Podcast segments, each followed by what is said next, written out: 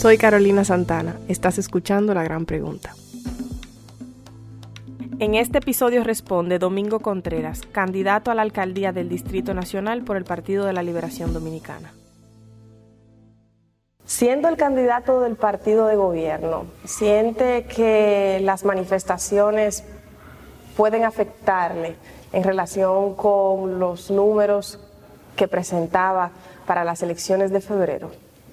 Bueno, siento que hay electores, en el caso del distrito, que pueden, al, tomar una decisión adversa al partido del gobierno, evidentemente nos afecta a los candidatos, pero también hay una oportunidad de, explicar, de, de, hacer entender que la vida local tiene también que ver con los tipos de gobernantes que escojamos para dirigir nuestra ciudad. Yo creo que siempre ha sido también mi esfuerzo en demostrar que el derecho a la ciudad, que la ciudad, y uno lo mira en muchos países que tienen una perspectiva municipal, cómo los ciudadanos se enfocan en escoger a los gobernantes, en este caso los alcaldes y alcaldesas, que respondan a las necesidades que tiene la ciudad. Evidentemente que el, panorama político te afecta en una u otra manera. Eh, ¿Siente que este panorama político, como bien le llama, ha hecho pagar a justos por pecadores en su partido? Mire, yo también siento que es duro para el país, eh, porque no tengo solo una perspectiva personal del tema. Uno es un actor, pero aquí todos también hemos apostado a que la República Dominicana recorra otro camino, se le va de otra manera. Y siento que este panorama abrió una herida. Abrió una herida y al abrir una herida en este momento tan electoral, también se tiende a que la gente se vaya, se ha polarizado mucho se ha sectarizado, la gente tiende a cerrarse. Las elecciones deben ser un espacio para dialogar y para escuchar los diferentes candidatos. Cuando te coloca en una perspectiva como la que se ha colocado, entonces se cierra la gente y la gente puede terminar dando un voto de castigo a quien no se lo merece y terminar castigándose a sí mismo, cosechando un gobernante que no es el que debería gobernar para generar los cambios, responder a los retos y aprovechar las oportunidades, por ejemplo, en este caso de la ciudad. Una de las formas de manifestación de, los últimos, de las últimas semanas ha sido el tema de los cacerolazos y en eh, un video que circuló por las redes eh, se presenta a, usted y a su equipo caminando por algunos de los barrios eh, y un cacerolazo que se le hizo como en forma de, como de protesta eh, o a su candidatura o al partido. Eh, decían se van las personas que hacían sonar las cacerolas. Luego de eso, usted ha denunciado eh, que se debía a una manifestación paga por parte de la oposición. ¿A quién atribuye exactamente la realización de, ese encuentro, por decirlo de alguna manera? Mire, está documentado. si fuera una manifestación, digamos, espontánea de los ciudadanos que tienen su derecho a manifestarse en cualquier lugar, como lo hemos visto, bueno Sí, no es el método más adecuado, porque yo creo que cada uno de los candidatos debe tener un espacio, pero esto quedó debidamente documentado, de que había alguien que había pagado de la oposición, un regidor de la oposición había reunido a un grupo de, muchachos a lo que le pagó y utilizó un grupo de empleados del ayuntamiento que en esa hora debieron estar trabajando eh, y estaban usando dinero público para generar una manifestación de repudio eh, que debía ser, eh, son de un partido diferente, pueden expresarse como quieran, pero la investigación está ahí, está bien documentada. Después un audio que llegó a una persona que era un empleado del ayuntamiento que me lo hizo llegar, que le habían convocado para que en los praditos sacara también Caldero eh, quedó documentado y nosotros hemos, se le ha hecho llegar a las autoridades municipales. Nuria hizo en su momento una denuncia, mostró la documentación, están ahí los, datos. No es el camino que debemos recorrer. Yo creo que tiene que haber un ambiente de respeto. No veo ningún problema en que se manifieste la ciudadanía en la manera en que lo considere, porque nosotros también lo hemos hecho en diversos momentos de la vida del país. Yo no me siento molesto por los cacerolazos ni por las manifestaciones, por el contrario, yo me siento expresado realmente en esa herida que se abrió a la Junta, que la Junta abrió al país con este proceso. Yo me siento afectado, profundamente afectado. Este es un proceso que debió terminar dándole a la República Dominicana los alcaldes y alcaldesas que la mayoría de cada comunidad hubiese cogido, hubiese volver otra vez a este proceso. Y encima de eso, encontrar que tu adversario, en vez de adversarte con una discusión, con la manifestación, le pagan y utilizan recursos que ellos mismos denuncian, eh, es penoso no creo que debe ser el camino que tenemos que recorrer. Para tenerlo documentado hay que tener identificado de dónde vino exactamente. ¿Hay nombres y apellidos de las personas que serían responsables de estos actos? Sí, tienen nombres y apellidos. ¿Cómo se llaman? Están identificados. Monines se llama el regidor. Carlito González, que trabaja en, la, en, en ingreso del ayuntamiento, está su voz. Está la voz de él confirmada para que no se dijera que fue duplicada en un mensaje que está con su nombre en una en un tema mismo de un acto que estaba participando de su partido, es decir, todo lo documentamos. Lo mismo que participaron, lo admitieron, dicen quién le entregó el dinero, cómo se hizo. De hecho, él mismo admite que la persona le dijeron que eso no iba a perjudicar a nadie y después él se dio cuenta perfectamente que era un acto dirigido para una, nuestra visita que vamos a tener en el sector. ¿Cree usted que se le ha hecho campaña sucia? Yo creo que eso es parte de una campaña sucia. Una cosa es que hay una manifestación espontánea, la que estamos viendo en los edificios, perfectamente, los ciudadanos tienen derecho, lo están haciendo por un motivo de una reivindicación, pero pagarle a una persona, usar empleado, colocarle a alguien para que tiene que, debe estar trabajando para que ese día se dirija, que su trabajo sea darle a una olla, lo considero como una campaña sucia. de hecho, está está repudiado por la ley que eso se, haga de esa manera. Pero de todas formas, nosotros tenemos muchos años en esto, desde la universidad. No es que nos vamos a amedrentar porque hagan eso, lo consideramos no adecuado porque mañana nuestros partidarios podrían reaccionar de igual manera. Y esto no es lo que debemos hacer. Por eso, de hecho, eh, una dirigente del partido se comunicó con el alcalde y se comunicó porque a veces son acciones que se toman eh, de dirigente en otro nivel, pero si también forman parte de un plan, es bueno que sepan que ese no es el camino a recorrer, que aquí hay que discutir las ideas y convencer a la mayoría. ¿Su grupo, sus partidarios, toman iniciativas de campaña sucia? Bueno, lo que tiene que ver con la parte que yo dirijo, nosotros hemos hecho, eh, no he aceptado que nadie dirija una campaña sucia. Hasta ahora toda la campaña la hemos colocado en nuestras redes, la hemos defendido, hemos tratado de conquistar el voto mayoritario llevando la propuesta. No hay un solo acto de nuestro equipo de campaña sucia contra nuestro adversario a lo largo de esta campaña. De hecho, me sometí a todos los debates, a toda la, todos los actos que me convocaron, a todos fui. Inclusive mucho que no asistió mi contrincante principal y tú terminé eh, debatiendo con Bartolomeo, que excelente persona, eh, con Michael Miguel, con Johnny Ventura, y sin igual. ¿Por qué? Porque yo considero que aquí hay que construir una cultura ciudadana del derecho a la ciudad y que el proceso electoral es la oportunidad para ir llevando nuevas ideas. Aquí no hay una cultura del derecho a la ciudad en la República Dominicana. Por eso los ciudadanos que, somos, que son víctimas de una acera ocupada, no ven a veces casi como normal que esa acera esté ocupada, cuando es un derecho fundamental.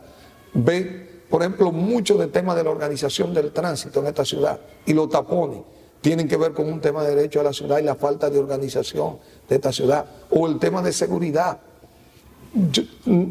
no hay ninguna ciudad que sea segura 100%, pero cualquier ciudad que usted vaya, yo siempre pongo Ciudad México, Polanco, Aquí usted se puede movilizar porque aquí las cámaras de seguridad están, la policía está alineada.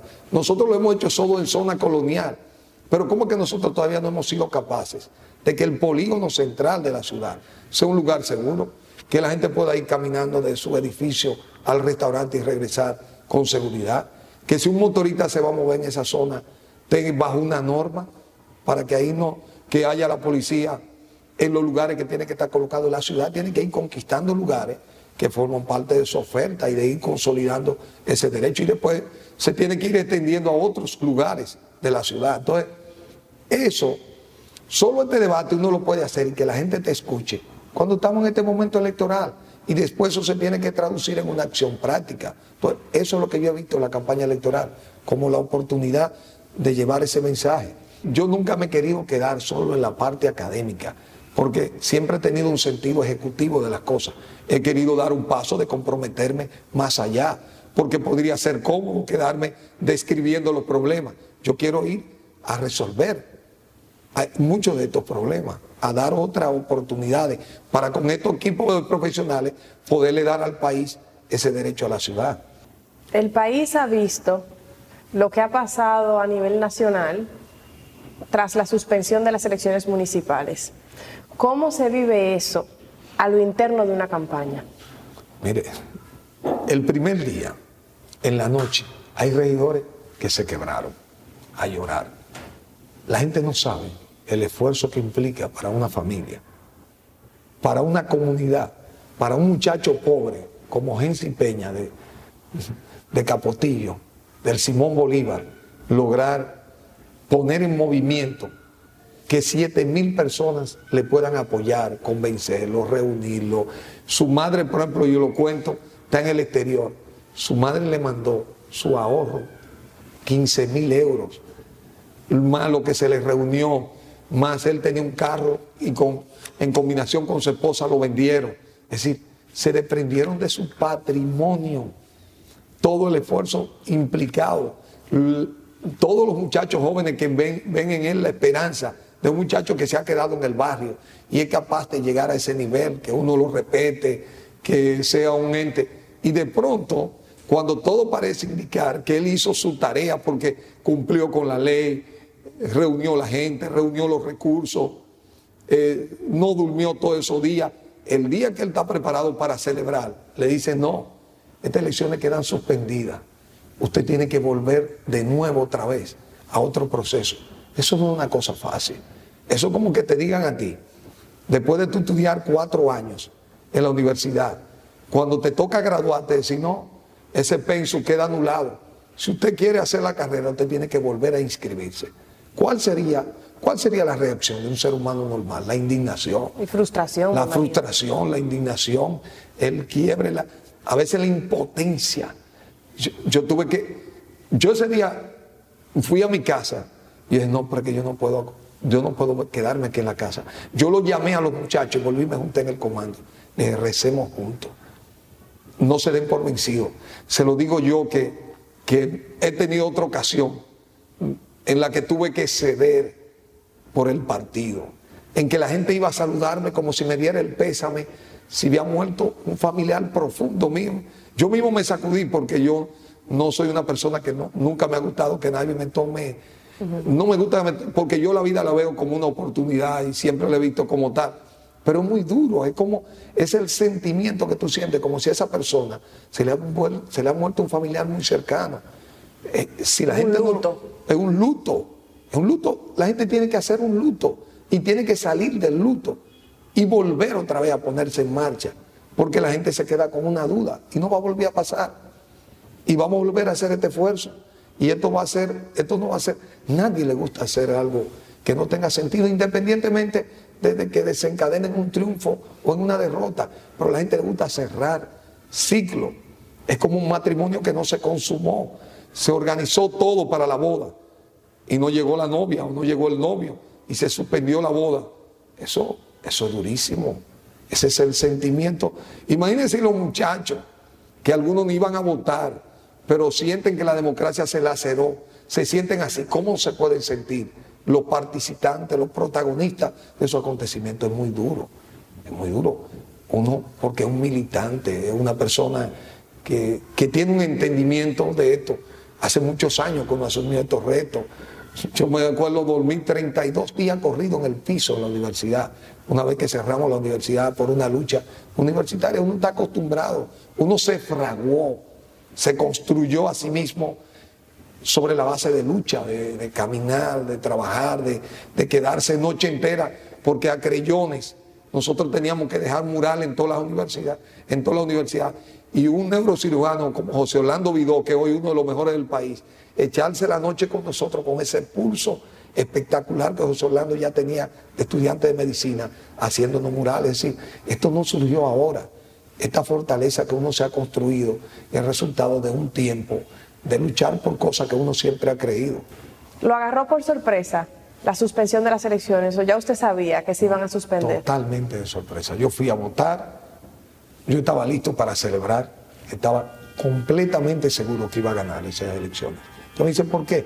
Porque teníamos nuestra maquinaria, la gente estaba entusiasmada. El presidente no le avisó porque el de la Junta, el presidente de la Junta dijo que se lo comunicó a el presidente eh, de la República, aunque luego fue desmentido por Roberto Rodríguez Marchena, y creo que en conclusión se quedó con que se había avisado al presidente de su partido.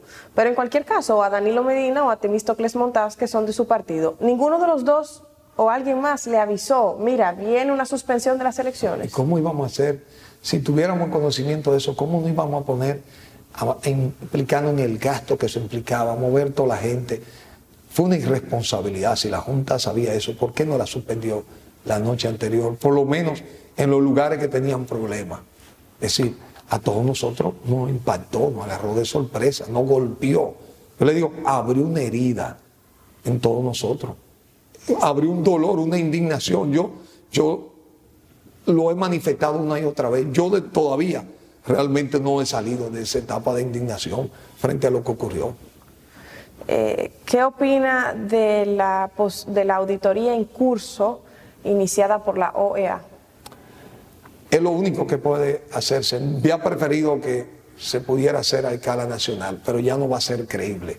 Nada que no provenga de un tercero que no esté implicado en la dinámica electoral dominicana. Creo que eso ha traído por lo menos un ambiente de, expectativa y de, y de espera, ha generado un compás de espera, porque también soy de los dominicanos que se inscriben en que ese capítulo hay que cerrarlo, que esa herida hay que poderle poner una curita, que tampoco se puede dejar abierta, como ha ocurrido a veces en República Dominicana con otros casos. Ahora que menciona el tema de la credibilidad, ¿entiende que el gobierno tiene un problema de credibilidad? Mira, ese es un problema que va a tener en cualquier país del mundo. El que gobierna siempre le van a achacar que es el que tenga capacidad de hacer lo peor. Aunque en el mundo de hoy un muchachito puede poner en jaque al Pentágono, siempre la mentalidad de la gente es que fue el gobierno que hizo las cosas. Por eso el gobierno tiene siempre, y esto es una lección que tenemos que aprender, siempre el que gobierna tiene que buscar una fuente independiente que no implique al gobierno cuando hay algo que la gente puede sospechar que el gobierno está implicado. Y este es un caso, un ejemplo de eso. Ya veremos los resultados de la investigación porque el propio partido ha, sentido que ha sido perjudicado, pero la gente no lo cree. La gente no lo cree, la gente entiende que fue el gobierno el que lo hizo. Entonces hay que buscar un tercero que investigue y que realmente los que estén implicados, la razón que sea, sea puesta claramente y se tomen las medidas sancionatorias del lugar. Eh, cuando dice a nivel nacional y dice un tercero independiente, ¿Entiende Domingo Contreras que el Ministerio Público debería de ser una entidad independiente del Ejecutivo? Totalmente de acuerdo. Yo creo que sí, que en el futuro del país, y esto es una demostración de eso, si tuviéramos un Ministerio Público independiente, no hubiésemos tenido que recorrer a la OEA. En Colombia no, no tiene necesidad de hacer eso, porque el Ministerio Público es un Ministerio Público independiente que puede encauzar a cualquier funcionario público, pero aquí al ser el procurador designado por el presidente de la República, siempre estará bajo la sospecha de que actúa para beneficiar al gobierno en cualquier caso. Entonces, eh, queda claro que nosotros tenemos que movernos a una justicia independiente que será vital en consolidar las instituciones democráticas y la credibilidad de los dominicanos en el futuro. Hay una consigna en estos días que dice se van. ¿Se da por aludido? Yo, yo se lo aplico al ayuntamiento. Yo pienso que se van. Yo creo que hay que hacer un cambio, que esta ciudad requiere un cambio, que la gestión, esta administración ha hecho un papel, pero yo quiero que, creo que tenemos que ir más allá. Yo creo que el derecho a la ciudad, yo aspiro a que los jóvenes que se han movilizado en la Plaza de la Bandera y la ciudadanía por el derecho a la democracia, algún día nos movilicemos la ciudad por el derecho a la ciudad, que reclamemos a ser libre, que reclamemos seguridad, que reclamemos limpieza, que reclamemos una autoridad que nos cuide la calidad del agua, que esta ciudad que ha aumentado la temperatura en dos grados, bajemos esa temperatura porque pone en peligro la salud del entorno y de la ciudad. El derecho a la ciudad es el derecho del siglo XXI. Cada vez vamos a tener una población más envejeciente y que a mayor cantidad de personas con discapacidad. Qué lindo ir a una sociedad donde tú ves a la persona, no importa su edad. Yo he visto señoras de 70, 80 años en una patineta eléctrica que uno, wow, hasta se asombra. Y aquí no puede caminar en una acera, tiene que tirarse a la calle, la choca un motorista. Yo tengo, yo tengo una amiga, se llama Fiordalisa, tiene 72 años, hace tres años, caminando en el ensanche Payán, en una acera rebaladiza de un colmado, se rebaló y se partió la cadera y quedó en silla de ruedas. Eso no se puede repetir. ¿Por qué? Porque ese colmado puso una acera que no debía poner cuando se moja. Pero ¿quién se ha preocupado? El ayuntamiento no hace su papel con cosas de orden, no es un tema de dinero. El colmado puede poner una acera bella, pero que cumpla con una norma. Por eso es que he dicho, hay que dividir la ciudad en 28 polígonos, hay que crear esta inspiración del derecho a la ciudad, porque mucha de la gente Muchos de los que estamos en otro nivel socioeconómico viajamos a otra ciudad. Es muy bueno estar en Nueva York hasta las 3 de la mañana, caminando en una acera, alquilar una bicicleta y dejarla en otro lugar, porque ya estos son sistemas articulados. Y un carro no te va a atropellar, ni te va a tocar la bocina encima de ti. O Bogotá, que es mi, segunda ciudad preferida.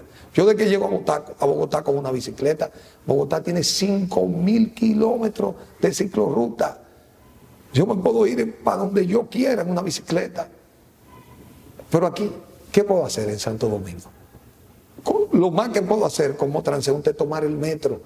Cuando me quiero sentir libre, me bajo del vehículo y me monto en el metro y me siento con los ciudadanos comunes. Pero cuando salimos, por ejemplo, frente a Agoramor, oye, en uno de los lugares más exclusivos de la ciudad, la acera hacia el sur te tiene que tirar a la calle, no tiene el ancho correspondiente. Es cierto, lo he vivido. Entonces, me pueden decir, es que no hay suficiente pero yo no digo que construyamos todo al mismo tiempo.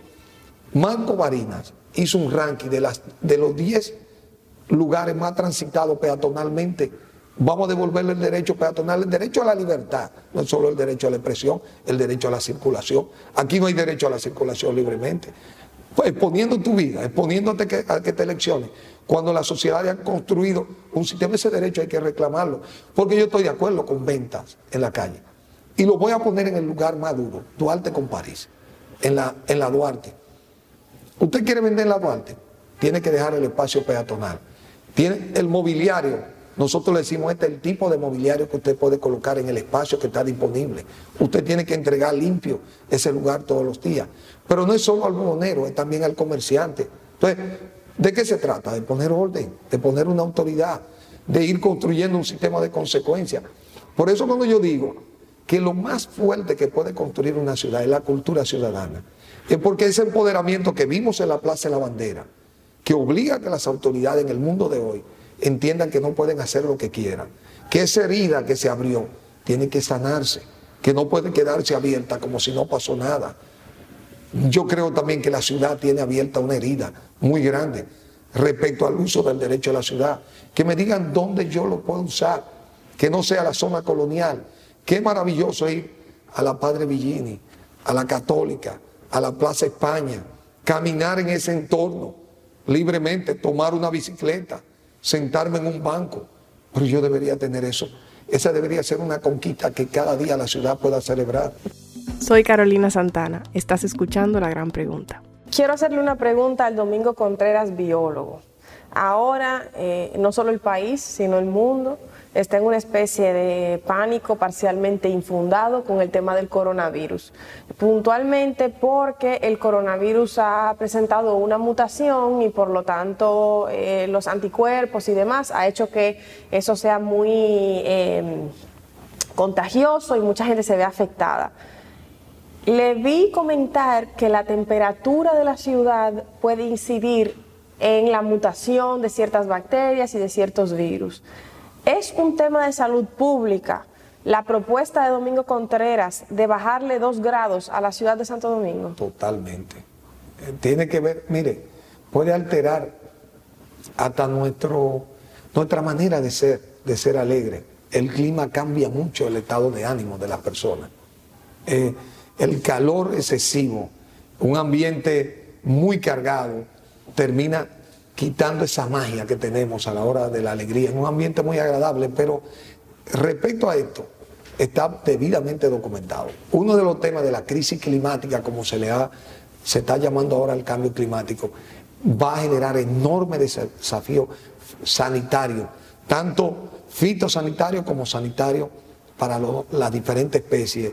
Nosotros vamos a estar frente a nuevas enfermedades, a enfermedades tradicionales con bacterias que van a mutar, son parte de los retos. Por eso, eh, ¿por qué cambia la relación en el ecosistema? Yo comparto con usted lo del coronavirus por la característica que estamos viendo. Quizá en principio la alarma eh, ha sido excesiva, hay que seguir las instrucciones de las autoridades mundiales, tanto la Oficina Panamericana de la Salud como la Organización Mundial de la Salud, como las autoridades sanitarias de cada país. Pero yo no tengo la menor duda de que le vamos a encontrar solución a este tema. Pero este va a ser un desafío permanente. Yo miraba a Manuel Castel, que es uno de los grandes sociólogos, y hablaba de los movimientos sociales. Pero el otro gran desafío que está empujando a la humanidad el tema de la crisis climática, con las implicaciones que tiene de inundaciones, nuevas enfermedades, destrucción de producción en ciertos lugares, desplazamiento de determinadas especies. Entonces, todo esto representa un reto. En el caso concreto de la ciudad de Santo Domingo, esta ciudad no puede darse el lujo de permitir que su temperatura se siga desplazando. Hay un efecto de isla de calor sobre la ciudad. Cada árbol que quitamos del patio de una casa para construir una mole de cemento sin generar un espacio o una política para hacer que la ciudad tenga una correlación de verde, no va a dañar nuestra calidad. La Oficina Panamericana de la Salud estableció que deben haber mínimo de 9 metros de área verde por ciudadano. ¿Por qué se estableció eso en los entornos urbanos? Porque los árboles son los que depuran la calidad del aire. Una ciudad tiene más emisiones por su parque vehicular, por las industrias que tiene, por la cantidad de personas que lo usan. Las ciudades también tienen a mitigar el, ruido. Los árboles mitigan el ruido. Los árboles crean, una, crean amenidades como las aves. Todo eso forma parte de desestresar a la gente, de sentirse parte. Yo digo una cosa muy elemental. No es por otra razón que la gente desde que consigue dinero quiere comprar una villa en Casa Campo o quiere comprar una o construir una casa en la, en, la montaña, se quiere ir a, a Jarabacoa, a Constanza, porque quiere estar en contacto con la naturaleza. Todo el mundo sabe que contacto con la naturaleza equivale a salud. ¿Qué es lo que se está haciendo a nivel global? Hacer que las ciudades recreen a los parques, todas las grandes ciudades. Usted agarra ahora todos los planes de desarrollo urbanístico de la ciudad, todas las ciudades están proponiendo impulsarse hacia el verde. Desarrollo no se escribe en gris, se escribe en verde hoy. Entonces, esto, para esta nueva generación, esto será fundamental porque esta nueva generación cada vez más urbana, pero también será una generación cada vez más longeva, que se mire siendo viejito en un entorno que debe ser de mayor calidad. Si no gana, ¿cuáles son los planes de Domingo Contreras? Seguir haciendo lo que he hecho toda mi vida. Yo, yo acabo de lograr con un equipo clonar la caoba dominicana. Y eso para mí va a ser un aporte importante, por lo que eso va a representar en una industria que nosotros hemos apuntalado en el país que forma parte de iniciativas que hemos estado tomando. Yo seguiré trabajando con mi botica La Abuela, con el reciclaje, seguiré trabajando con los temas de educación ciudadana. Esto comenzó a los ocho años en mi vida. Esto ha sido el desarrollo de mi vida. Yo no estudié, yo estudié agronomía, estudié biología, porque eso es lo que yo quiero darle, el legado que quiero dejar eh, desde el momento hasta el momento que me toque vivir. ¿Por qué el ayuntamiento? Porque el ayuntamiento es un escenario como yo no nunca pretendí ni ser alcalde yo siempre me vi como un genetista, como un biólogo, como alguien que puede dar una contribución, pero en el siglo XX me di cuenta que este era el siglo de las ciudades y que una persona, un biólogo podía dar un aporte fundamental en esa dirección frente a la crisis climática que va a tomar la humanidad. Y además yo he aprendido a trabajar en equipo, porque no es solo Domingo Contreras. Yo sé buscar los mejores talentos para imponerlo a fluir para conseguir un resultado. Sean cuales sean los resultados de las elecciones, yo seguiré trabajando en las cosas en las que creo. Ahora, siempre soy un batallador, siempre pienso que las sociedades tienen que aprovechar las oportunidades. Hay momentos que ciertos perfiles son los más apropiados para gobernar. Fíjense, y traigo un ejemplo, cuando Inglaterra fue a la Segunda Guerra Mundial, Winston Churchill era exactamente lo que se necesitaba en Inglaterra, un hombre de guerra duro. Terminó la guerra, vino Chamberlain, no era Winston Churchill el hombre para conducir posguerra. Yo pienso que este es un momento que mi conocimiento, la trayectoria que he tenido, la puedo poner al servicio de esta ciudad. Puedo ayudar a generar el vuelco que esta ciudad necesita para el reto que esta ciudad tiene, con sus oportunidades, con las correcciones que tiene que hacer. ¿Por la crisis ambiental? ¿Usted se refiere? No solo por la crisis ambiental, también por la oportunidad en el mundo de la cultura, por el trabajo de la seguridad y mi entendimiento con los jóvenes. Yo tengo un entendimiento que ha provenido de mi propia, de la trayectoria de trabajar desde el movimiento SCAO, desde la universidad, desde, fui el primer director de promoción de la juventud que generó la ley de juventud, de la juventud del partido. Y yo creo que estamos en un momento en el que la, la capital tiene que dar una respuesta de oportunidades, tiene que abrir unos nichos para esos talentos. La seguridad es hoy tecnología, videocámara, pero también son programas sociales. Entonces, yo, como muchos capitaleños, han visto en mí una persona que puede ayudar a conducir ese proceso. Yo estoy en una etapa de mi vida que puedo dedicarme plenamente a empujar esos cambios que, de lo que he estado hablando. Eh, y mucha gente a veces me dice, pero tú duraste un tiempo en el ayuntamiento.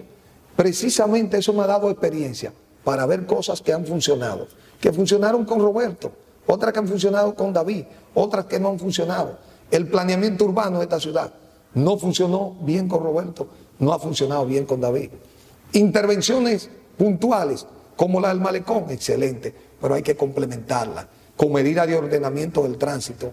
Nosotros hacíamos malecón libre, ahora perfectamente un malecón libre, que cerrar un domingo el malecón con la con los atributos que se le han colocado en el malecón, sería perfecto para dárselo a la familia capitaleña. Entonces, hay muchas cosas que la experiencia te da. Nosotros, con el tema de la basura, llegamos ahora a un nivel de generar un acuerdo con las principales empresas distribuidoras del plástico para comenzar a impulsar el reciclaje. Pero aquí hay, un aquí hay que hacer un manejo integral de los residuos. Soy el dominicano que más se ha involucrado en estos años. Estoy en la posibilidad de ayudar a que Duquesa lo transformemos en una industria, que hagamos el cierre técnico de Duquesa. Eso se quede siendo un parque. Y la parte del depósito final se transforma en una industria. Lo hemos trabajado con los industriales. Llegamos a un acuerdo para hacer una ley. Está lista para ser aprobada ya en el Senado. Entonces, hemos estado involucrados estos años, creando las piezas para generar un proceso. Y yo por eso he batallado con esta, con esta fortaleza en esta etapa, porque siento que yo puedo dar esta contribución a la capital y a la sociedad dominicana.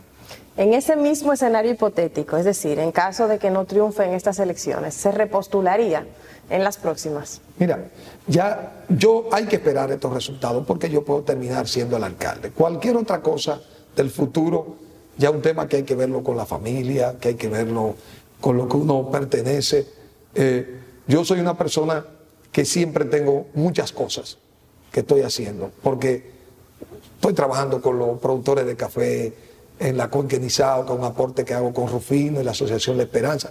Yo tengo muchas cosas que hago, eh, que estoy involucrado, tengo a Tabey, que estamos trabajando en proyectos importantes, pero igual, eh, estos proyectos son parte de mi proyecto de vida, sea cual sea la decisión que tomen los electores, yo estaré disponible para la sociedad dominicana. Yo me considero un dominicano que he dicho que cada, y lo digo en estos términos aún siendo científico, Dios no le dio a ninguna, a ninguna sociedad, a ningún pueblo, no le dio una tierra para que no sea próspera. Ahora está en los que nos toca habitar, encontrar la forma de impulsar esa prosperidad. Yo con mi talento y con mis limitaciones, siempre voy a luchar porque eso sea así. Si se juramenta como alcalde, ¿cuál sería el primer golpe de efecto de una alcaldía encabezada por Domingo Contreras? La avenida Duarte, desde el mercado hasta la mella, será nuestro principal enfoque desde el inicio. Ya con los mercaderes de la Duarte tenemos un acuerdo. En dos años el mercado va a cumplir 50 años de haber sido construido. Vamos a hacer una alianza público-privada donde el gobierno ponga una parte de los recursos, destinemos lo que se cobra en el mercado a un fondo en forma de fideicomiso para tomar un préstamo en la banca para hacer las inversiones que se requieran y con los recursos provenientes crear la videocámara que se requiera, una seguridad adecuada, un protocolo de limpieza adecuado para que el mercado se convierta en un centro, que vaya, que el mercado pueda tener una sucursal del banco, que pueda tener una estancia infantil, que podamos hacer un mercado que tenga las condiciones digno, que ellos mismos están dispuestos. Y después el reto de la operación en el mercado es lo que he dicho, orden y establecer un parámetro. Usted quiere venta bajo este parámetro.